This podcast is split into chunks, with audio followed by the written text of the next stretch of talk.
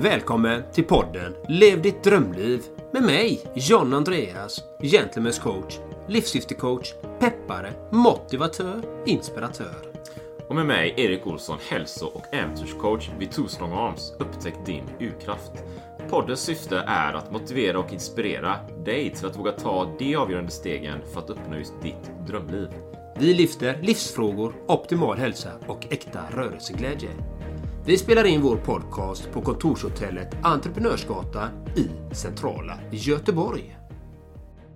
Ja, då var vi här igen då Erik på Entreprenörsgatan Coworking Space, Kungsgatan 4, ännu en gång. Ännu en gång är vi här på Entreprenörsgatan och idag har vi faktiskt en, ett väldigt spännande avsnitt och vi har en väldigt spännande gäst som jag faktiskt träffade för första gången det, måste, ja, det var ju inte denna sommaren utan det var ju sommaren innan. Så man blir ju förskräckt när tiden går sådär. Men eh, för en tid sedan och eh, han deltog på den föreläsningen som jag hade inom Primal och Paleo, liksom en sån här funktionsmedicinsk grund som jag hade här just faktiskt på E-gatan. Så idag har vi nöjet och den stora äran att presentera Jonas Bergqvist. Ba bam. Så Jonas, vi vill gärna höra lite om dig. Vem är Jonas Bergqvist och vad har du för bakgrund och var kommer du ifrån och vad, vad gör du för någonting? Så berätta gärna lite om dig själv. Ja, vad gör jag egentligen? Man får ju ibland tänka till. Eh, vad är det man eh, sysslar med om dagarna? Och det är inte likadant idag som det var för fem år sedan, men eh, jag är utbildad eh, ekonom från början som sadlade om helt och hållet till eh, hälsa och eh, medicin, läste in sjukgymnastprogrammet, började jobba som sjukgymnast och personlig tränare och rörde mig mycket i träningsvärlden. Och sen gled jag över mer och mer mot eh, kost och livsstil och, och helheten. Eh, älskar att eh, utbilda och föreläsa. Så jag startade en skola 2007. Eh, genomgått ett antal eh, namnbyten och olika inriktningar men eh, tror att det var 2015 som vi döpte om oss till eh, Paleo Institute. Eh, så utbildar kost och hälsocoacher eh, och personliga tränare med paleo-budskapet som grund, som genomsyrar allt vi gör. Och har sedan dess också gängat mig med ett par goda kollegor och hittat lite olika spår ut från mitt huvudspår. Så Eh, utbildad tillsammans med Peter Martin, eh, svenska vårdgivare, läkare och sjuksköterskor och andra vårdgivare i paleo och funktionsmedicin. Och jobbat tillsammans med Johan Birak som kommer från näringslivet och eh, där så kopplar vi ihop hälsa, ledarskap, kommunikation och organisation. Så att det är lite olika stickspår. Men jag brinner ju för allting som har med evolution, paleo, hälsa, funktionsmedicin att göra. Jag eh, försöker kanalisera ut det på olika sätt. Jobbar inte så jättemycket one-to-one coaching, är ytterst eh, sparsamt, men tycker dock det är väldigt viktigt att, att göra. Eh, man håller ju kontakt med, med gräsrötterna och hantverket någonstans. Mm, mm. Men utbildning och föreläsning är ju det som, som upptar min stora del av, av vardagen. Och en stor del är ganska mycket också att bara bygga organisation och, och, bygga samarbeten och formalisera avtal och sätta struktur på allting man gör. Det skäl ju också en del tid. Det har ni väl också märkt? Amen. Amen. Amen. Men hur kom du in på den här banan då?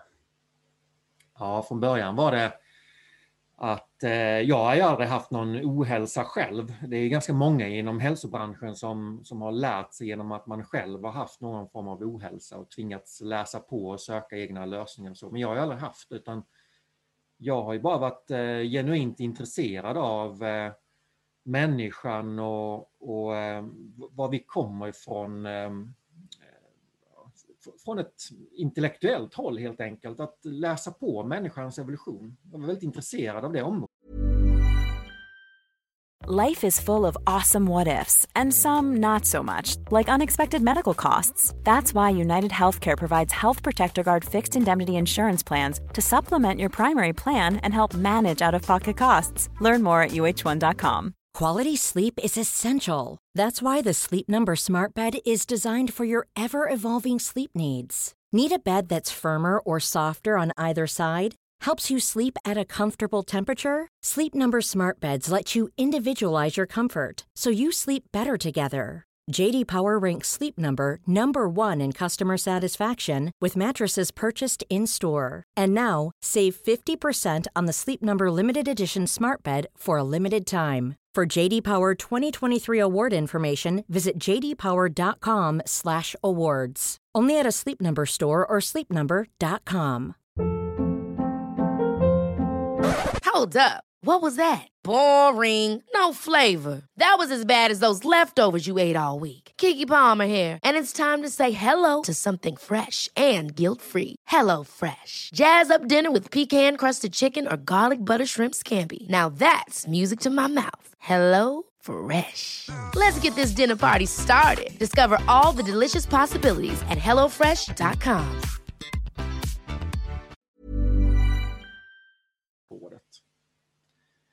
Eh, och det var väl i början av eh, 2000-talet eh, som jag slukade massa böcker och sen har jag alltid älskat själv att träna och, och varit intresserad av mat och, och hälsa. Så det var där det började. Läste till sjukgymnast och rörde mig inom den akademiska världen men där är man ju många gånger väldigt fyrkantig ehm, och man behöver söka sina egna kunskapsvägar för att lägga de här ytterligare pusselbitarna ovanpå det akademiska. Så det gjorde jag. Gått min egen väg. Det är lite grann av min personlighet. Spännande. Jag känner ju igen det faktiskt eh, delvis i mig själv. Jag jobbar ju också med en hel del hälsocoacher i, i Sverige och utomlands också, särskilt i, i USA då. Och där många faktiskt har den här bakgrunden, de har haft någon slags ohälsa, någonting har pågått så här. Men jag har ju inte haft det själv egentligen. Jag, jag har ju så här eh, haft kanske skador då i träningen och så, så jag försöker Jaha. undvika liksom. Men det har inte varit sådana här dramatiska grejer egentligen, utan det har varit mer från det här eh, kanske nästan nyfikenhetsperspektivet. Så som jag börjar titta på det och gräva och så här. Sen har det varit folk runt omkring mig som har haft ohälsa. Så jag har ju sett, Mm. sett värdet i det då. Men, men då tänker jag också Jonas, vi, vi, i podden, vi har haft Peter Martin som gäst i den här Mm. podden, till och med inte bara en gång, utan två gånger. Så, och det har ju varit med ett av de allra mest populära avsnitt också, våra mest populära deltagare. Och det är ju det här kanske då primal som jag kallar det, eller, eller paleo, men om du skulle beskriva funktionsmedicin eller, eller paleo Jonas, hur, hur skulle du liksom definiera det? Vad är det det handlar om egentligen? Jag brukar se det som två steg att eh, funktionsmedicin är ju, det är både en arbetsmetodik eh, för alla som coachar andra, men det är också ett kunskapsområde som handlar om att söka de underliggande orsakerna bakom kronisk ohälsa. Att inte bara symptomdämpa och, och lyfta fram, eh, utan att lyfta fram livsstilen, sund livsstil som en behandlingsmetod vid olika sjukdomar. Och den är ju enormt potentiell. Eh, så det är, ju, eh, det är ju det, men sen så kan man ju i funktionsmedicinen eh, ha lite olika ingångar när det gäller kosthållning och så här. Man behöver inte alltid ha ett paleoperspektiv. Men både Peter och jag, vi tycker ju det är otroligt viktigt att ha det här revolutionära synsättet. Så vi bygger ju grunden på paleotänket och sen så kommer funktionsmedicinen ovanpå. Men så ser det inte alltid ut. Åker man på de här funktionsmedicinska konferenserna i USA, då har de inte alltid paleo-perspektivet, utan då är det väldigt mycket vegetariskt och, och ibland eh, vegansk infallsvinkel till det här med funktionsmedicin. Så det är, man kommer från lite olika håll. Mm. Men både Peter och jag, vi tycker att det som, det som verkligen leder till resultat, det är när man börjar med paleo och lägger funktionsmedicin ovanpå. Mm. Mm. Det, det, det är kraftfullt. Och vad har du märkt för resultat själv då? Eh, jag har ju märkt, eh, ja, även om jag inte kommer från en ohälsa och så där, så eh, man kan ju alltid optimera sig och hitta nya nivåer av eh, hälsa. Och det är ju det som är skithäftigt. Det vet ju ni också. Mm. Det kan ju handla om att man, man får en ännu lugnare mage, man får ännu mer energi i vardagen. Eh, man har ett bättre fokus, man blir effektivare och eh, man blir ju sin bästa version av sig själv och det är då man kan ge väldigt mycket utåt eh, till andra grejer. Så det är väl det jag har märkt själv. Ehm, och sen, ja, nej, har jag haft någon ohälsa? Ja, det, jag har ingen ohälsa. Jo, det har man väl haft när man tänker efter. Eh, ja, men min svaga punkt kan ju vara ehm, eh, stress, som hos många andra entreprenörer. Det är ju det som lägger lite grann locket på, ehm, på eh, optimal hälsa. Man har lite för mycket stress i perioder. Eh, det kan gå ut över sömnen ibland. Eh, min hud, hyn har varit eh, det som kan, eh, när jag stressat mycket eller glidit ur min livsstil lite då och då så visar det sig i hyn eh, hos mig. Jag kan känna det att jag blir torr, kan få lite utslag, ehm, eh, blir lite så rödflammig. Eh, så det är väl min svaga punkt. Alla har vi ju våra svaga punkter. Eh, utlopp när vi, när vi inte riktigt lyckas hålla det som vi, det som vi har lärt oss. Mm. Eh, så ser livet ut. Det, det är inte alltid raka spår fram.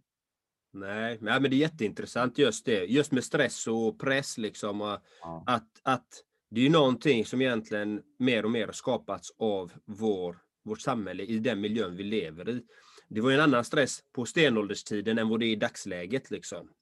Ja. Och, och det här är ju lite intressant. Jag eh, tror det var, jag läste någonting om Dalai Lama, liksom. han bara vad är depression och stress? Han hade aldrig hört talas om det innan han kom till västvärlden. Liksom. Han bara förklarar, jag förstår inte. Vad är, vad är, vad är stress? Vad är press? Och vad, vad är depression? Han hade aldrig hört talas om det, för de hade inte det där, för att de lever under andra förhållanden och på ett annat synsätt. Ja. Och hur ser du på det att relatera till stress? Hur det påverkar oss? Varför tar vi till oss stress? Vad är det som gör att vi gör det? Ja, det är jättemånga dimensioner. Stress kan ju vara så otroligt mycket. Den kan ju vara fysiologisk med svängande blodsocker och kroniska inflammationer i kroppen. Ehm, där kroppen hela tiden försöker kämpa med att föra tillbaka den till, till homeostas, till någon sorts eh, neutralläge. Det är ju en, en, form av stress. Och sen så har vi allt det psykologiska och det emotionella och eh, det finns ju otroligt många delar i det där. Ehm, men jag, det du sa där, det, det är ju superintressant att eh, eh, den här krocken mellan vår biologi eh, och dagens samhälle, mm. den är ju så uppenbar. Och det, det, det, skapar majoriteten av alla symptom och sjukdomar. Ja. Ändå är det någonting som man fullständigt nonchalerar inom sjukvården. Ja. Det är egentligen ja. helt obegripligt.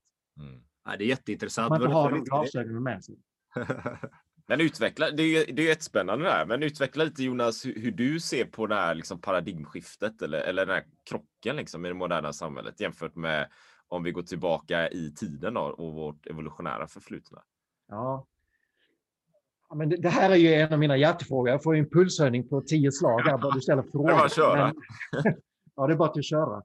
Nej, men att eh, vi, många av de här delarna är inte helt PK. Vi lever ju i ett eh, samhällsklimat där åsiktskorridoren är väldigt smal och, och allting ska vara så otroligt politiskt korrekt och, och, så fort man glider ut lite grann till höger så trampar man någon på tårna och det är någon som känner sig kränkt och likadant åt vänster och likadant fram och tillbaka. Så det är, det är ganska nedkrympt eh, det som anses vara politiskt korrekt. Men om man bara gör sig fri från alla sådana föreställningar och tittar på människan så är ju vi en produkt av eh, den maten vi äter, eh, det som vi exponerar kroppen för ute i naturen. Vi kryper, krälar, går, springer, tar oss fram. Och vi utsätts för akut stress eh, lite då och då. Och det ska vi göra. Men vi ska återhämta oss däremellan varven. Eh, och vi ska inte ha tillgång på mat eh, 24 timmar om dygnet och fasta är någonting helt naturligt, men idag så anses det många gånger vara extremt. Och vi kan prata människan, eh, vad vi evolutionärt är byggda för ur en... Alltså när det gäller barnuppfostran och gruppen och individualisten kontra kollektivet. Och det finns så många olika glasögon på det här men det ger väldigt många svar på varför vi eh, slits i det här eh, moderna samhället. Varför vi mår dåligt och inte riktigt eh, kommer, kommer till, till rätt. Och till exempel nu under pandemiåret som vi har haft att betydelsen av sociala kontakter, att vi är en gruppvarelse, att vi, vi tycker om att vara i, i gruppen. Vi har ju drivit fram det här individualistiska samhället ganska så ordentligt. Eh, och idag så kan vi vara ganska så individualistiska. Och på ett sätt är det positivt att vi alla kan självförverkliga oss själva och, och optimera oss själva. Men samtidigt så märker vi ju nu att vi kan inte bara sitta hemma och göra allt det här själva. Mm. Eh, vi behöver ju sociala kontakter, vi behöver en kontext, vi behöver ett sammanhang. Det är jätteviktigt, för annars blir vi ju knäppa. Eh, så eh, ja, det, det är jättemånga delar av det. Så jag brukar ju säga så här att eh, vi mår ju fantastiskt bra när vi får utsätta våra vävnader för eh, växlingar mellan olika tillstånd. Så det, det, skapar ju flexibilitet i våra vävnader. Att vi, vi utsätter kroppen för värme och kyla. Nu är det jättepopulärt med kallbad och vi utsätter kroppen för mat och fasta, vila, hård träning. Men mångas vardag är ju inne i mellanmjölken. Att ja. man, man ligger och lufsar på i vardagen och, och bäddar in den i väldigt mycket bekvämlighet. Och ska man ut och träna så tar man sin 5 km runda i lite maklig takt som man alltid gjort de sista fem åren. För det är, det är bekväm träning, man bekvämlighetstränar, komforttränar. Eh, så människor utsätter inte sin, sin kropp för de här växlingarna och tränar kroppen på att, på att parera och växla, för det är ju väldigt vitaliserande. Så bara där har vi ju svaret på mycket av vad är det som leder till god hälsa? Jo, Ät bra mat som naturen ger. Ehm, ät mycket mat i perioder men fasta emellanåt. Vila, det är jättenyttigt. Träna högintensivt när du väl tränar. Ehm, följ dygnsrytmen. Mycket ljus på dagen, mörker på kvällen. Ehm, och var, var en individualist i perioder men sök också de sociala sammanhangen så kan vi hitta, hitta den här dynamiken i vardagen så är ju det otroligt vitaliserande. Ja, jag måste ju dela det Jonas. Jag, jag, under vintern här, när jag var i Spanien faktiskt ska jag säga. Jag har ju berättat innan i podden så. Så cyklade jag så här 600 mil någonting, jättevarmt, 30 grader plus och så här. Så ja, men jag kommer hem till Sverige kommer ju vintern komma. Hur, hur kan jag använda landet Sverige? Ja. För det kommer vara kallt och mörkt och så. Hur kan jag använda landet liksom på bästa sätt? Jo, men jag ska ju bara fortsätta träna som vanligt liksom. Mm. Eh, utomhus, gärna i shorts och bara köra köldlöpning då. Och du har ju gjort det utan några som helst problem och det är så fantastiskt vitaliserande. Det känns ju helt magiskt och om det snöar eller regnar spelar ingen roll för jag, jag får ju det liksom över kroppen och jag vaknar på ett annat sätt. Jag utsätter ju huden på något sätt för naturen så här och det, det är en helt annan grej. Det jag lärt mig då, det jag inte tänkte på innan var att när jag börjat göra det och ser andra människor som också är ute och tränar och de är påklädda och det är lager på lager principen och det är mössa och vantar Ja, men det är ju som om de var hemma inne soff på soffan liksom, fast de rör på sig. Det är ju samma miljö liksom. De är ju, det är fortfarande 20 grader varmt. De har ju kläder på sig så här. De använder ju inte landet. Nej. så, vi säger så. så det blir jättekonstigt. Det är som att man är hemma och så går man ut i sin komfortzon så här. Är alltid i sin bubbla liksom. Man blir aldrig utsatt för någonting. Var det inte någon som sa “Don't ask what you can do for your country, ask what the country can do for you. exakt. Gammalt citat. Det är en annan nivå. en annan nivå, precis. Vad kan landet, vad kan miljön, den yttre miljön göra för dig just nu? Ja. Mm, det är jättebra. Ja. Men det är precis som på sommaren då när det är varmt och svettigt. Så här. Men jag gillar ju det med. Liksom. Det är ju den här extrema utsätta sig för de olika grejerna. För jag, jag är helt inne på den linjen där nu, Jonas. Ja. Jätteviktigt. Och när vi pratar mat så är det just där har vi tappat säsongsvariationen. Mm. Vi är inte, det, man kan ju tänka sig att om, om vi hade gått omkring på de här breddgraderna för, för 10 000 år sedan, eh, gå ut i naturen och försök hitta vegetabilisk mat och äta. Eh, om vi nu backar en månad tillbaka när det var väldigt kallt. Nej, det finns inte. Alltså un, under vinterhalvåret så är kroppen väldigt anpassad för animalisk mat och möjligen då lite mer vegetabilisk mat. på sommaren när det finns mer grödor ute. Och den variationen och, och att äta efter säsong, det har vi tappat helt och hållet. För nu när vi går in i matbutiken så hittar vi ju det här berget av grönt och frukt som finns året runt. Mm. Ja, men det är mycket kunskap som har gått förlorad när det gäller just eh, kosthållning och eh, gamla seder och gamla sätt som de tog vara på maten för. För saltade de köttet till exempel. De, alltså de, de rökte det på ett annat sätt och konserverade grönsaker så att det blev eh, mycket bättre mat. Liksom syrlig, syrliga grönsaker och allt detta. Detta har vi nästan tappat idag, liksom, alla de här olika Verkligen. sätten. Mm. Och det är ju jätteviktigt att ha den kunskapen. Speciellt, vi pratade om preppning innan. Ja, För vi vet ju inte hur framtiden kommer se ut. Liksom. Och då, ju mer man kan att ta vara på sig själv i alla miljöer, alla situationer, ju mer multitaskad du är, ju många färdigheter då, desto bättre anpassad är du för att överleva i de rådande omständigheterna som kommer ske. ja. ja men visst är det så. Och eh, när det gäller kost så eh, ja, det är mycket som har gått förlorat. Det är mycket bättre att köpa en bok i näringslära från 1920 än från 1970.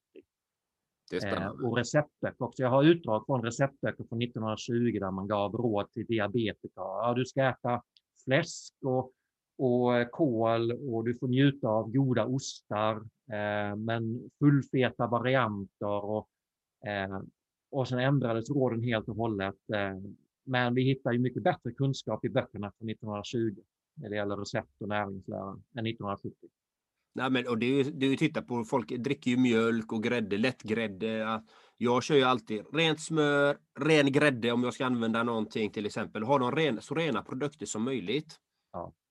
Bästa maten har ingen innehållsförteckning. Nej, exakt. Så tänk på det ni som lyssnar. Tänk på vad ni äter, vad ni stoppar i munnen och varför ni stoppar det i munnen. Ja, ja, det är viktigt. Jag har, jag har en... eh, Du kanske kan... Du kanske kan måla upp en bild Jonas, eventuellt, liksom, för lyssnarna här. Man, man, man lyssnar ju så på podden, tänker jag. Hur, om vi tänker oss de norra breddgraderna här i den här årstiden, vi är februari, vi går tillbaka kanske 10 000 år. Hur tror du att det, hur tänker du dig att det kunde se ut så under en sån säsong, till exempel med kosten och rörelse och liknande? Ja, men eh, här uppe i Norden för 10 000 år sedan, då var det ju, eh, då, då, då smälte ju isen bort. Så att eh, då, då, då började vi ju komma eh, här uppe, de riktigt kalla breddgraderna. Men vi, vi sökte oss ju upp i Europa och Norden eh, i takt med att isen smälte. Och då var det ju väldigt mycket animalisk eh, jakt, jakt på, på djur. Människan var ju storviltsjägare på, eh, i de europeiska skogarna där i, i takt med att isen eh, drog sig undan. Ehm, men sen så kom ju också eh, grödor allt eftersom och eh, men eh, både män och kvinnor, eh, vi har ju levt väldigt mycket utomhus. Vi hade olika rollfördelning i, i sökandet efter mat. Och där kan vi ju diskutera också om eh, män och kvinnor är anpassade för lite olika typer av mat. Eh, det kan nog både vara eh, arv och miljö. Eh, för vi, vi kan nog konstatera att eh, kvinnor som grupp har lite eh, annorlunda matpreferenser än vad män har som grupp. Det kan både vara eh, gener och miljö i det. Um, apropå ett område som, eh, som inte alltid är så jätte PK och, och så här när man pratar män och kvinnor. Eh, men det är ganska uppenbart. Och, men vi, det var ju så att vi alla hade ju ett, både män och kvinnor hade ett ansvar för att eh, samla in mat till gruppen. Och män var ju möjligen de som då jagade i större utsträckning och kvinnor eh, plockade vegetabilier och sen samlades man och eh, åt tillsammans och delade maten. Ehm, så det var ju väldigt, det var ju byggt på, på gruppen, på solidaritet med gruppen, matinsamling. Ehm, Men vi rörde oss ut i naturen och eh, högvaluta har ju alltid eh, djur varit. eh, Därför att det ger så mycket mer näring och kalorier per arbetsinsats än att plocka växter. Så det har alltid varit det mest eftersökta oavsett vilken tidpunkt under människans evolution vi, Mm. vi tittar på. Mm. Och sen har vi då haft mer eller mindre tillgång på grödor. Mm. Eh, så givetvis är så är det många delar av djuret, inte bara muskelköttet som vi gör idag utan man tog tillvara på alla delar och man satt ju och knaprade brosk och ben och, och fick i sig den näringen som sitter där. Ehm, och ehm, riktigt det beteendet har vi ju inte idag när vi äter eh, animalisk mat. Nu äter vi muskelköttet, eh, filén. Mm. Ehm, så, ja, hur, hur, hur ser du då på, det är ju som du sa innan där, att man behöver fasta, man behöver inte äta så himla mycket jämt och ständigt. Och, eh, det är ju så att folk i, i dagsläget, jag säger gemene man, ofta, ofta ser att man ska ha frukost, lunch, eh, snacks, mellanmål, kvällsmat och gärna någonting extra på det också. Hur ser du på det? Ja, ja men det, nej det stämmer ju inte. Alltså att vi ska äta var tredje timme är ett ganska dumt råd. Eh, det är inte bara så att det är neutralt, utan det är till och med dumt. Eh, därför att eh, vi behöver tarmar som får vila från matintag. Vi har ju någonting ehm, som heter ett migrerande motorkomplex, Migrating Motor Complex, MMC brukar man förkorta det. Det är stora peristaltikvågor genom tarmen som sker eh, var tredje, fjärde timme någonting. Eh, och de eh, vågorna de sköljer igenom tarmen för att rensa rent och försvåra för olika bakterier, och virus och mikroorganismer att bosätta sig i tarmen. För att det är ju en väldigt gosig miljö, 37 grader varmt. Det är jättegott i vår mag-tarmkanal för många bakterier och virus. Mm. Och goda bakterier ska vi ha där. Men kroppen har ju ett antal system då för att försvåra för dåliga bakterier att eh, bosätta sig där, bland annat då MMC. Men det här hämmas ju när vi äter. Så äter vi var tredje timme så slår man ju ut den där eh, mekanismen. Eh, så att det underlättar ju då eh, för dåliga bakterier och andra mikroorganismer att bosätta sig i vår mag-tarmkanal. Och det här är så utbrett. Det är så många i dagens samhälle som går och småäter och som har massa saker i sin mage och tarmkanal som man inte ska ha. Och det skapar ohälsa. Vad är det som har, eh, du nämnde innan där då kokböcker från 1920. Det, jag har två frågor, men vi kan ta den andra frågan senare kanske. Dels undrar jag bara vid sidan om, hur, var hittar man kokböcker från 1920? Det kanske du har tips om sen. Och sen undrar jag också så här, men vad är det som har hänt då? Från 1920 fram till idag? Varför har det blivit så upp och nervända världen allting? Ja, var hittar man kokböcker från 1920? Ja, ibland får jag saker och ting skickat till mig. Och, eh, det här var en bild som jag tror ehm, eh, jag fick från, eh, jag tror det var via kostdoktorn, dietdoktorn, ja. som, som, eh, som, hade någon, något utdrag. Men sen så fick jag också låna en, en receptbok från eh, min, eh, min ingifta faster. Ah, okay. Som som är från Tyskland och hon hade en tysk eh, bok i eh, näringslära och det var några recept också från 1920 på tyska. Nu är ju min mamma också från Tyskland så jag kan ju tillgodogöra mig det. Eh, och det var också samma, samma råd. Eh, jättebra, jättebra kokbok och, och jättebra näringslära. Så, eh, men det är inte lätt att hitta. Eh, jag fick ett skicka till mig och man kommer över det på lite olika sätt. Där. Det finns vad är det som har hänt sen? Det finns ju antikvariat. Ja, precis. Det skulle man faktiskt kunna gå till och leta, leta gamla böcker. Mm. Kul. Um, ja, precis. Då, vad, vad är det som har hänt då? Liksom? För, för, vi har ju haft Peter Martin också på podden och vi har haft Bitten Jonsson i podden också. Och det är ju samma eh, tänk eller upplägg. Alltså någonting har ju gått knas här un, under den här eh, resan. Ja. Eh, såklart liksom. Men, men från 1920 till 20, 100 år, 100 års utveckling. Ja. Ja, men det är ju ett antal olika delar. Dels eh, eh, givetvis så har vi ju vår eh, industriella utveckling som har varit bra på alla möjliga sätt och vis. Men vi har ju också industrialiserat allt från matproduktion heter och, eh, och det har ju fått med sig då att vi, vi processar majoriteten av mat idag Eh, och för att göra det storskaligt. Ehm, det finns ju fördelar med det, men eh, det kommer också med en prislapp som eh, vi eh, många gånger blundar, blundar för.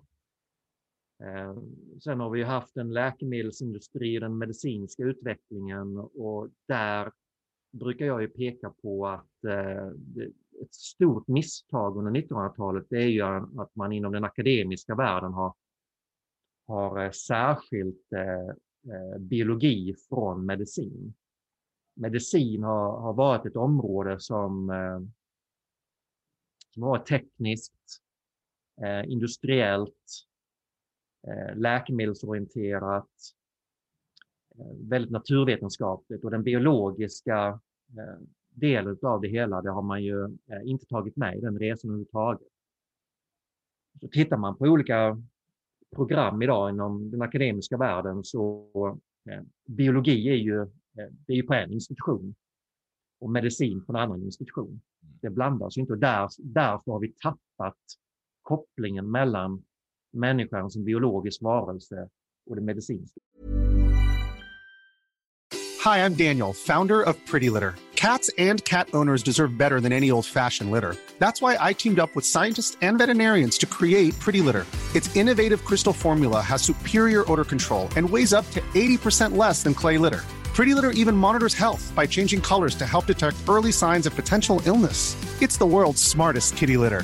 Go to prettylitter.com and use code ACAST for 20% off your first order and a free cat toy. Terms and conditions apply. See site for details. Ever catch yourself eating the same flavorless dinner three days in a row? Dreaming of something better? Well, HelloFresh is your guilt free dream come true, baby. It's me, Gigi Palmer. Let's wake up those taste buds with hot, juicy pecan crusted chicken or garlic butter shrimp scampi. Mm. Hello Fresh. Stop dreaming of all the delicious possibilities and dig in at HelloFresh.com. Let's get this dinner party started.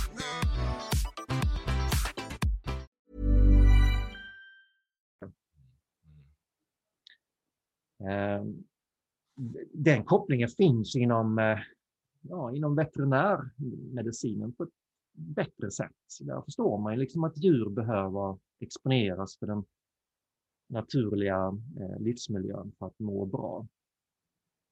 Men det är väl vårt eh, intellekt, nu, nu kommer vi in på filosofi här, men det är ju superintressant, men det är väl vårt intellekt, våra högre kognitiva funktioner som är vår största tillgång, men det är väl vår största fiende också, att vi ska intellektualisera allting. Och, och därför har ju evolutionsbiologi, som handlar om ganska så grundläggande primitiva saker, det har inte varit intellektuellt nog. Det har inte värderats tillräckligt högt. Och sen så passar det inte heller riktigt in i den vetenskapliga modellen som vi har tagit fram eh, som är designad för att utvärdera effekten av ett sockerpiller mot ett eh, läkemedel. Det, det, den modellen är inte designad för att utvärdera olika delar av vår livsstil på samma sätt. Mm, mm. Det är väl det som har hänt under 1900-talet. Eh, ja, kan ni komma på något mer som har hänt? finns säkert många dimensioner på det. Men... Det finns nog jättemycket, men, men det är ju också så att det finns ju stora nationella bolag som faktiskt mm. eh, är ganska marknadskraftiga med snabbmat och allt detta och socker, godis, eh, transfetter, uh, you name it. Det finns hur mycket som helst som trycker på med all reklam och till och med gratisreklam, gratisprodukter för, för att få fast människor i de här olika produkterna. Ja. Om vi ska vara ärliga, liksom, ja. så är det ju mycket så. Ja, visst. Och då leder, leder det fram till frågan, vem är det som styr världen egentligen? ja. Det kanske inte är föremålet i den här podden. Jo, absolut. Det tycker jag är jätteintressant. Vem är det som styr världen? Alltså, det är egentligen varje enskild individ att faktiskt ta vara på sina val och handlingar. Att faktiskt vara medveten om vilka val vi själva väljer att titta på det. Varför tar jag den här, chips, varför tar jag den här chipspåsen? Eller kan jag ta den här goa eh, svensk, svenska äpplet från mammas trädgård till ja. exempel. Alltså de här valen är ju så viktiga. Hur, för vi röstar ju varje dag i alla avseenden. Ja. Mm. Men det är väl också det, det är som om man, om man går in på eh, Ica eller Willys eller någonting. Liksom. Det är hyllmeter med godis och choklad och sånt. Och å ena sidan är det ju det är mitt ansvar att liksom hålla min hälsa och vi körde ett poddavsnitt här också eh, innan om hälsa eller om ansvar eh, och meningsfullhet. Då. Men om jag går igenom de här metrarna, genom förbi de, allt det här godiset så är det mitt ansvar att hålla min hälsa så här. Men det är också triggers hela tiden liksom. Jag vill ju ha det här godiset. Jag, jag får ju en addiction här. Jag vill ju ha någonting hela tiden. Så det är jättesvårt. Ja. Å ena sidan är det ju det personliga ansvaret, å andra sidan blir vi påtryckta grejer hela tiden. Reklam eller Facebook, social media och man ska hålla på överallt. Det är ju ja. de aspekterna tänker jag. Och där kan man ju tänka så här att eh, vi bär ju vårt egna hälsoansvar. Det, den utgångspunkten måste vi nog ha, för annars är vi ute på mm.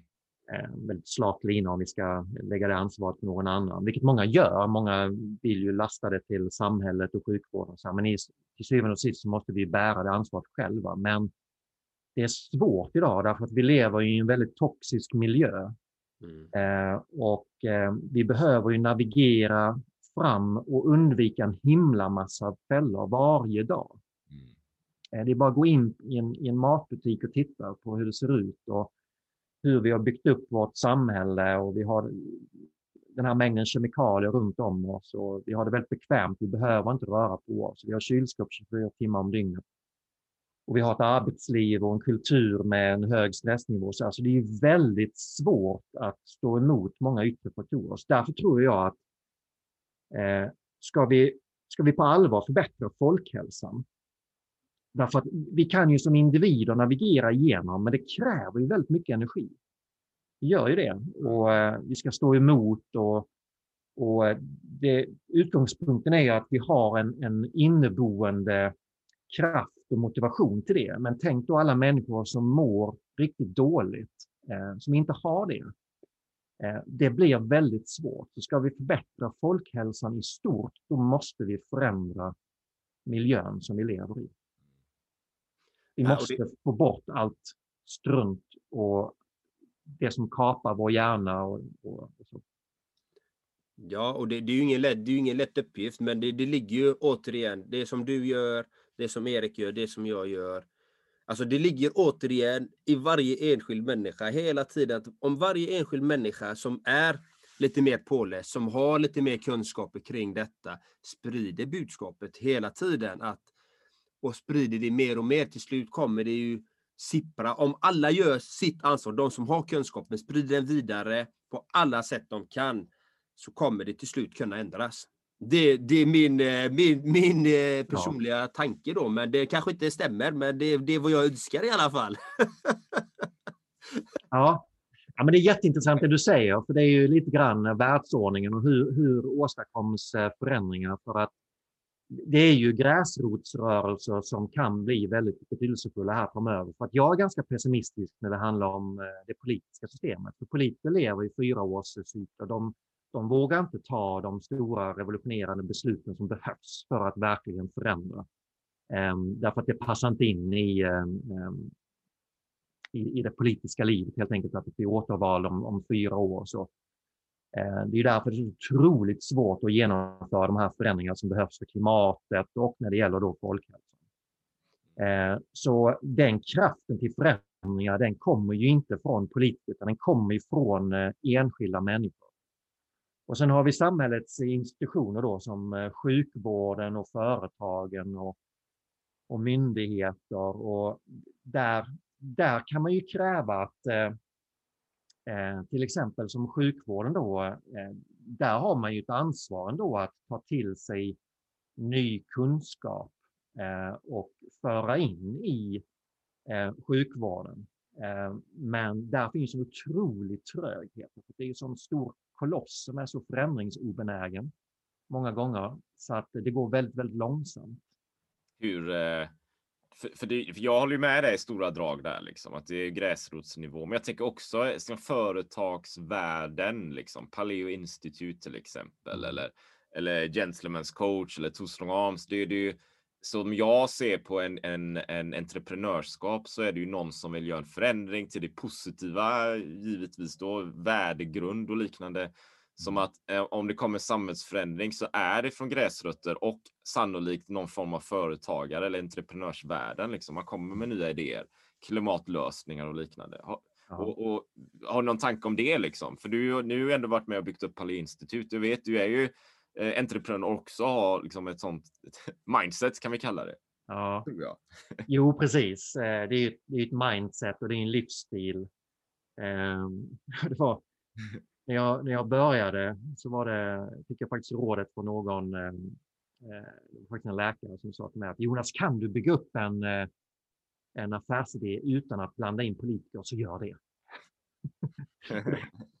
det då, då blir det mycket friare och du kan göra som du vill. Men jag tror det är att eh, ja, entreprenörer och företagsverksamheten driver ju samhället framåt. En otrolig innovationskraft framåt. Och eh, jag tror att eh, eh, i det här landskapet som vi har med, med sociala medier och, och eh, väldigt bra möjligheter att eh, hitta våra communities. Eh, det är ju våra stammar. Det är ju stammen, lägerelden, dansen kring lägerelden. Det är den vi behöver.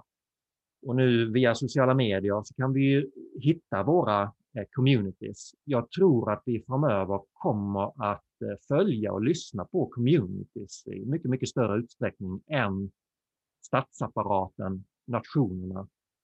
Vi hittar var vi hör hemma någonstans och då, då driver vi oss framåt i de kanalerna. Nej, men det är bara att titta på, alltså, det har du helt rätt, det är bara att titta på stora YouTubers, influencers, alltså de mm. har ju sån enorm makt liksom. Alltså lägger de ut till exempel en produkt, barnen och ungdomarna köper ju det med hull och hår. Ja. Om de lägger ut fem godispåsar, ja, vi har en utlottning här på detta, mm. detta, detta. Alltså, det, det är så tragiskt att se. Jag ser ju detta liksom. Och, uh, I sociala medier. Jag är ganska aktiv i sociala medier. Så jag, jag, har ju ganska, fått ganska mycket kännedom om en viss del av det. Jag har fortfarande ja. mycket kvar att lära, men man ser väldigt mycket och det är en väldigt stor kraft att påverka samhället genom sociala medier. Det är bara att titta på Donald Trump. Han använde sociala medier när han vann valet. Mm. Eh, och olika sätt, på olika sätt och vis. Så att sociala medier är en otroligt kraftfull plattform. Mm. Och det är som du säger, jag tror att communities eller starka enskilda individer kan påverka väldigt mycket. Ja. ja men nu har vi ju en eh, diskussion också om eh, det, det politiska gentemot de här sociala techjättarna och hur, hur vi mm. ska organisera och, och, reglera det här. Och det är en jätteviktig debatt vi har framför oss. Men, eh, men jag, jag känner ju lite grann så här att jag, precis som ni, vi bygger ju communities inom, eh, inom paleo. Eh, det sättet att se på kost och hälsa och, och individen och kollektivet och allt vad, vad paleo kan stå för. Och vi, vi samlar ju skaror som följer oss, som tror på det som vi gör och vi bildar ju vårt community och brinner ju för det.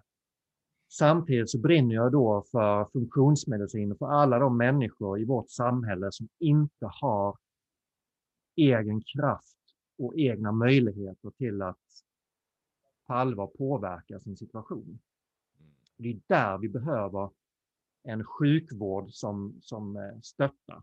Eh, och eh, då vill jag vara med och revolutionera den sjukvården och, och ta den till eh, steg 2.0. Eh, det är inte att vi, vi har ju jättebra delar av vår svenska sjukvård, men på vissa delar så behöver den utvecklas och komma till nästa nivå. Det är det som är funktionsmedicin och eh, det är det jag arbetar för.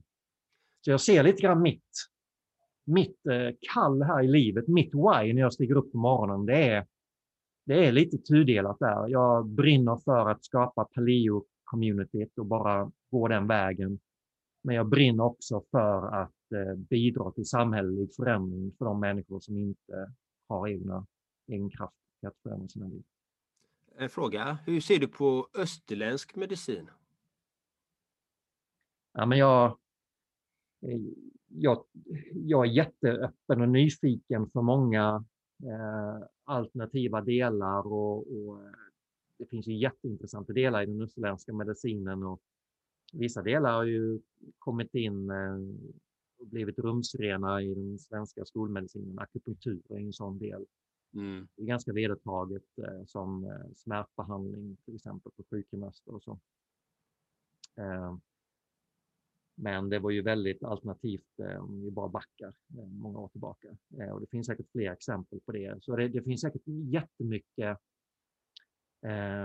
inom det österländska som vi har att lära av. Mm jag tror på blandning av västerländskt och österländskt och jag tror eh, jag, jag sitter och skapar en, eh, en artikel just nu för min hemsida med rubriken eh, evidensbaserad eller evidensbegränsad. Jag menar på att väldigt många som anser sig vara evidensbaserade är i praktiken ganska evidensbegränsade. Eh, vetenskap är viktigt, men den har sina begränsningar. Och eh, man måste våga titta bortom eh, vetenskapen och söka sig eh, bortom det för att, ja, hur man nu ska uttrycka det, hitta nästa nivå av sanning eller så, sanning för en själv.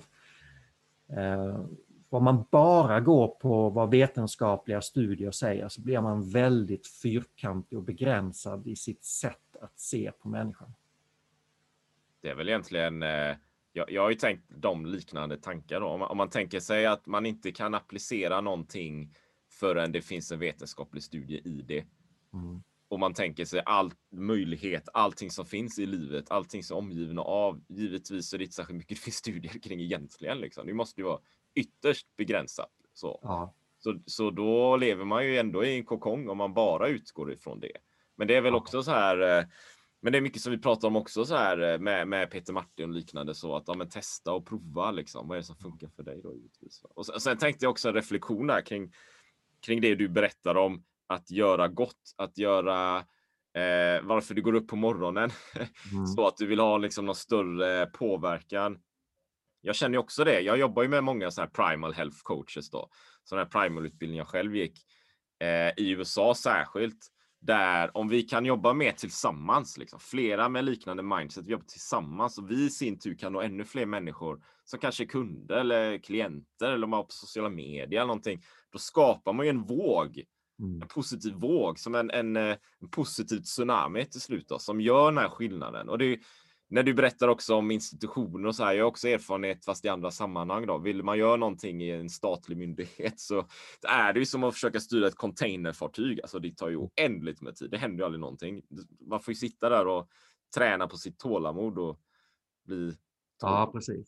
Professor liksom. det har ju tid. De, och de här samhälleliga institutionerna, de kan ju fylla sin uppgift. Det, det, det är för att garantera stabilitet i samhället och det, det finns ju något värde i det. Mm. Eh, men det är ju väldigt utmanande i en väldigt snabbt föränderlig värld. Då måste vi ställa krav på att våra institutioner ska kunna anpassa sig väldigt snabbt och det är ju inbyggt i systemet att de inte riktigt kan det då. Mm. Och det skapar ju frustrationer. Och ett e-, jättebra exempel på det är ju då att vi har en, en eh, sjukvårdsapparat eh, eh, som lägger, eh, jag tror i Sverige lägger vi 3% av sjukvårdsbudgeten på prevention, på förebyggande insatser. Eh, och så har vi eh, två tredjedelar av vår sjukvårdsbudget går ju till eh, eh, att behandla kroniska livsstilssjukdomar. Ehm, men vi, vi ger ju inte behandling i form av livsstilsråd, eh, det som faktiskt hjälper mot de här sjukdomarna, utan vi lappar och lagar med läkemedel. Så att vi har en otrolig mismatch mellan, mellan sjukdomsmönstret i, i befolkningen och eh, det som eh, vår svenska sjukvård erbjuder. Mm när det gäller just kroniska livsstilssjukdomar. Sen så är det ju, det är ju, den är ju fantastisk när det gäller ortopedi och akutmedicin och, infektionsmedicin. Och så, men just när det gäller kroniska livsstilssjukdomar så är det en otrolig mismatch.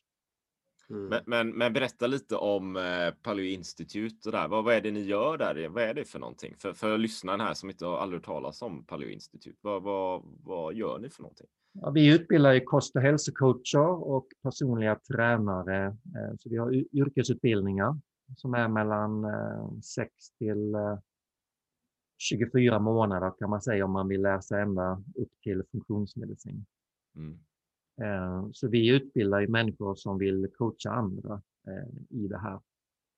Med paleo och funktionsmedicin som värdegrund genomsyrar allt vi, vi gör. Eh, och sen eh, har jag ju då funktionsmedicinska vårdutbildningar med Peter Martin, så vi utbildar svenska eh, vårdgivare och det är ju fantastiskt att se att, att det händer ju saker och ting. Vi är ju inne i ett skifte. Det kommer att ske förändring. Det är bara det att det går väldigt långsamt, men vi märker ju bara på de här åren som vi har varit igång att vi har fler och fler läkare, och sjuksköterskor och andra vårdgivare som, som söker sig till våra utbildningar och det här sättet att, att se på ohälsa och hälsa. Så det är fantastiskt roligt. Eh, så eh, vi, eh, vårt fokus är yrkesutbildningar, men sen har vi också en, eh, vi erbjuder många digitala kurser mindre kurser och utbildningar. Ja, det är lite grann av vad vi gör. Spännande. Och jag, jag har faktiskt en, en fundering till här, för jag vet att du tränar en hel del Jonas. Kan du berätta lite om det? Är du, vad, vad, vad är det du gör? Jag ligger, jag ligger ju i lä gentemot dig, Erik. Vad sa du? Jag ligger ju i lä gentemot Nej, dig. Det vet jag inte. Vi har bara olika distanser kanske, någonting. Det var, ju, det, var ju, eh, det var ju det vi skulle göra. Vi planerade ju en uh, träningsresa. Ja. Vi följt med på den. Uh, det var ju då i mars 2020 så att uh, den ställdes in. Um, och, så det var synd att den inte blev av. Det var ju tråkigt. Ja, det var jättetråkigt. Ja. Nej, men jag, eh, jag älskar träning. Ehm, jag tränar inte så fasligt mycket, utan det är en, två, tre, på sin höjd fyra pass i veckan. Ehm, men oftast blir det två, tre gånger. En kombination av styrketräning och ehm, löpning, kondition. Jag tränar och tävlar veteranfriidrott, så att jag älskar ju sprint och, och högexplosiva intervaller. Ehm, så ehm, det, och jag fokuserar ju min eh, styrketräning för eh, löpstyrka för att kunna bli bättre som sprinter. Och det här gör jag som eh, 45-årig man i sina bästa år. Och det är otroligt vitaliserande. Visst, visst var, du kom väl i topp i någon tävling nyligen, eller har jag drömt det? Nej, eh, för ett år sedan så, ehm, det var ju februari 2020, då var det ju veteran-SM i Malmö och då hade jag ju, jag fick ju en eh, bronsplats på ehm, 400 meter. Så, eh, sen hade jag silvermedalj på 200 meter i en kvart innan jag i högtalarna hörde att jag blev diskad för att jag hade tydligen sprungit på linjen i kurvan. Jaha, oj då. ja, så jag fick aldrig den där silvermedaljen. Eh, men en brons... Jag, jag, har några, jag har några medaljer från eh, tävlingar bakåt i tiden. Ja, ja. Nej, men roligt. Nej, men vi får hoppas att det blir något mer framöver då, med långdistans och allt vad det kan vara. Det vore jätteroligt såklart. Ja, precis. Eh, när du skulle varit med på vår resa. Ja. Men det, det kommer ju. Så att, eh, det, men vi hade ju tänkt erbjuda den veckan eh, med, med dig och eh, med mig. Du skulle få ta hand om långdistansen och jag ja. ta hand om kortdistansen och det hade ju varit en superkombination. Ja, eller hur? Vad kul. Verkligen häftigt. Det är, ju, det är ju vandringen och så är det jakten och flykten. Det är ju Palio. Ja, ja visst. Det är hela, hela grejen va? Mm. Hur, hur, en, annan, en annan fråga. Hur tränar du det mentala då? Ja, jag har mediterat tidigare regelbundet. Jag tyckte det har varit ett jättebra eh, verktyg. Jag har haft guidad meditation i en app på telefonen. Går lite i perioder, har inte gjort det nu på, eh, eh på över ett år. Eh, men jag ser till att eh, ha återhämtning och vila och stunder utan prestationer, jag bara är. Och mina, mina två döttrar som är 13 och 11, de är ju bäst på att dra ner en till nuet och bara vara med dem och leka och busa tycker jag är jätteroligt. Eh, sen eh, jag har eh, men jag är en reflekterande person och reflekterar mycket över vår samtid och både när det gäller de stora frågorna men också i det lilla i den vardagen och tycker det ger en väldigt bra dynamik. Ehm, Gillar ordet livsstilsdesign, att hela tiden i sitt huvud försöka sträva åt en, uh, att designa sin livsstil som, uh, som leder till framgång och prestation men på mina villkor, så som jag vill ha det. det framgång och prestation är väldigt individuellt. Mm. Eh, och det är det som jag brinner för när man, när man möter andra, att eh, få fram eh, det hos, hos varje individ. Var, vart vill man med sitt liv? Och det är det som ni också eh, mm. Eh, jag har en kollega, Johan, vi har mycket givande diskussioner eh, kring eh, många mentala bitar, beteende, kommunikation och varför vi reagerar som vi gör i olika situationer. Så jag tycker att de sista åren så har jag, jag har landat ganska så bra i mig själv. Jag har en separation bakom mig och gått terapi för det och bara jobbat mycket med vad, vad var det som hände och vad är min del i det hela. Och, Mm. eh, det, är ju, det är ju en del av den personliga utvecklingen. Och, och landar man ganska så mjukt och skönt efter ett tag och det kan vara lite kaotiskt fram tills dess men eh, har en ganska bra bild på vad mina styrkor och mina tillkortakommanden är och finner acceptans för det. Och eh, ja, tycker om mig själv och känner att jag kan ge till andra. Det är jättebra att du tycker om dig själv. Det är för, Ja, för, att, för att må bra. ja, Och, nej, men det är ju väldigt intressant det för att eh, så, som, jag, som jag brukar säga, vi föds ju inte med någon livsmanual. Vi har manualer till våran dator, till våran bil, vi har alltså allt möjligt, men vi har inte någon egen livsmanual. Va? nej, Eftersom vårt samhälle, vi har byggt upp ett samhälle i de här olika bunkrarna. Vi har betongbunkrar, vi har träbunkrar, vi har plåtburkar, vi har you name it som vi låser in oss i. Och så har vi alla de här eh, tekniska lösningarna på allting. Så att Mm. det är en sån mångfacetterad värld vi har byggt upp nu. ja, Och vi har inte fått någon egen manual hur vi ska jobba med de bitarna, liksom. hur vi ska kalibrera oss genom den här terrängen. vi bara titta på hur vi använder eh, digitala hjälpmedel och sociala medier. Vi försöker lära våra barn eh, gränser, men vi kan inte sätta gränser själva heller. Nej. Eh, Vi, eh, vi, vi, vi har haft det för kort tid för att eh, hitta rätt eh, i det hela. Så att, eh, det är väldigt intressant. Ja, och vi skulle behöva det, det som du beskrev där, John Andreas, vi skulle behöva i skolan, livskunskap. Eh, Tack. Det var jag, mina mål. lär Ja. barn att eh, lyssna inåt och känna efter och eh, att bli trygg som människa när man kliver ut i vuxenvärlden. Så är det. Ja, och, Ja. och den är ju, det är ju det jag förespråkar hela tiden. Det är därför jag gör det som jag gör. Det, jag är ju livssyftecoach då. Jag tror jag är, den enda, jag är den enda i Sverige som har den här metoden i alla fall. Mm. eh, Där man tar fram det här och det är ett enormt verktyg liksom. Man kan ha allting inom sig men har man inte ett verktyg då vet man inte hur man ska applicera det all, alla gånger. Och då blir det de här resultaten. Jag får en depression, jag, jag får misslyckade förhållanden, jag får de här olika konsekvenserna som inte alltid är så gynnsamma för att jag inte har något verktyg. Jag vet inte vad jag ska sätta mina gränser, vad jag accepterar och inte accepterar i mitt liv. Nej. Det är oftast där problemen uppstår. Mm. Så min reflektion på det hela där. Ja. Och där, där tycker jag det är jätteintressant också att diskutera eh, skillnaden mellan män och kvinnor. Jag tror ju att eh, vi- alla kan vi vara vilsna i, i det här samhället som vi byggt upp. Jag tror det är många män som är vilsna också. Jag tror att vi, för män, som, som liten pojke så lär man sig inte att lyssna inåt. Eh, när jag växte upp på 70 80-talet så nej, man bet ihop och eh, man skulle inte sätta ord på känslor och, och känna för mycket. Och det präglar ju en som vuxen. Så många, många män i medelåldern eh, som då råkar ut för olika livskriser eh, har ju inte verktygen för att möta dem Nej. Mm. och sätta ord på vad man känner och hur man ska hantera saker och ting. Vad glad jag Så blir när du säger det. Jag blir så glad. Jag, jag, hela jag går igång här nu.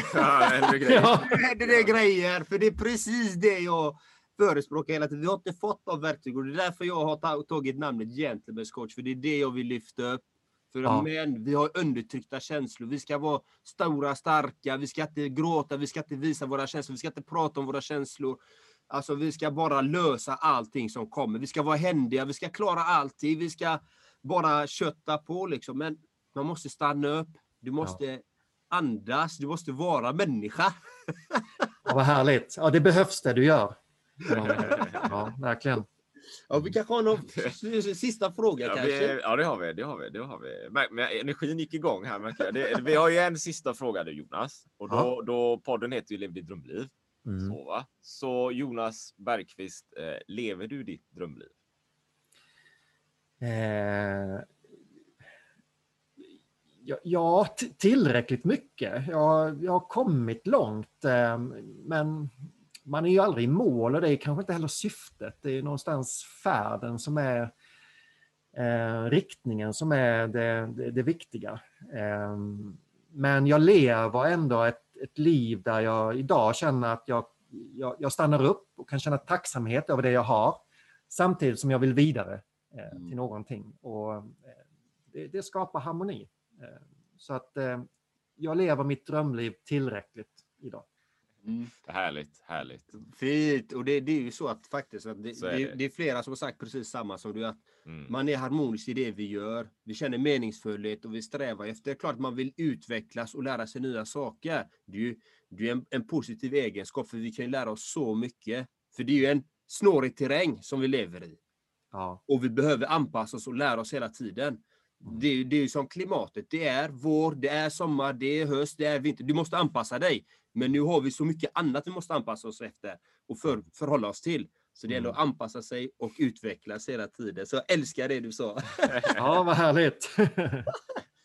Så, eh, om, om man nu om lyssnarna här, om de vill veta mer om dig Jonas och eller Palais Institut och så här, vad, vad ska de vända sig då? Har du lite kontaktuppgifter kanske?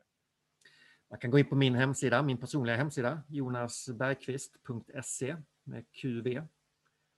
Och, eh, eller så går man in på eh, paleo-institute.se. Där kan det vara lite svårare att nå mig. Man kan mejla mig.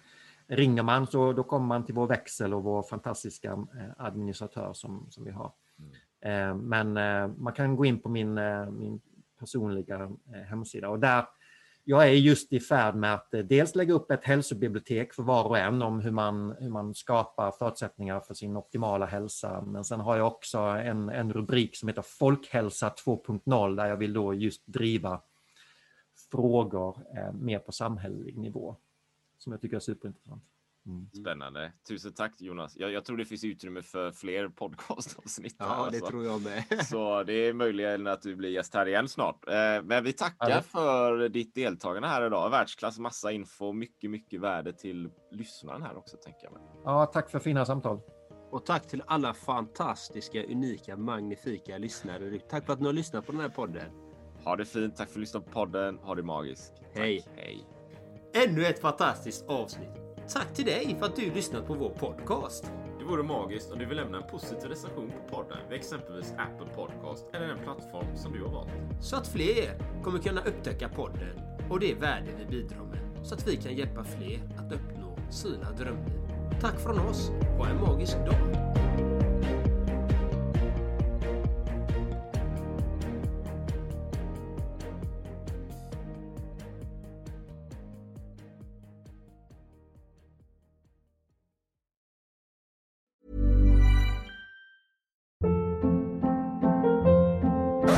Hold up. What was that? Boring. No flavor. That was as bad as those leftovers you ate all week. Kiki Palmer here, and it's time to say hello to something fresh and guilt-free. Hello Fresh. Jazz up dinner with pecan-crusted chicken or garlic butter shrimp scampi. Now that's music to my mouth. Hello Fresh. Let's get this dinner party started. Discover all the delicious possibilities at hellofresh.com.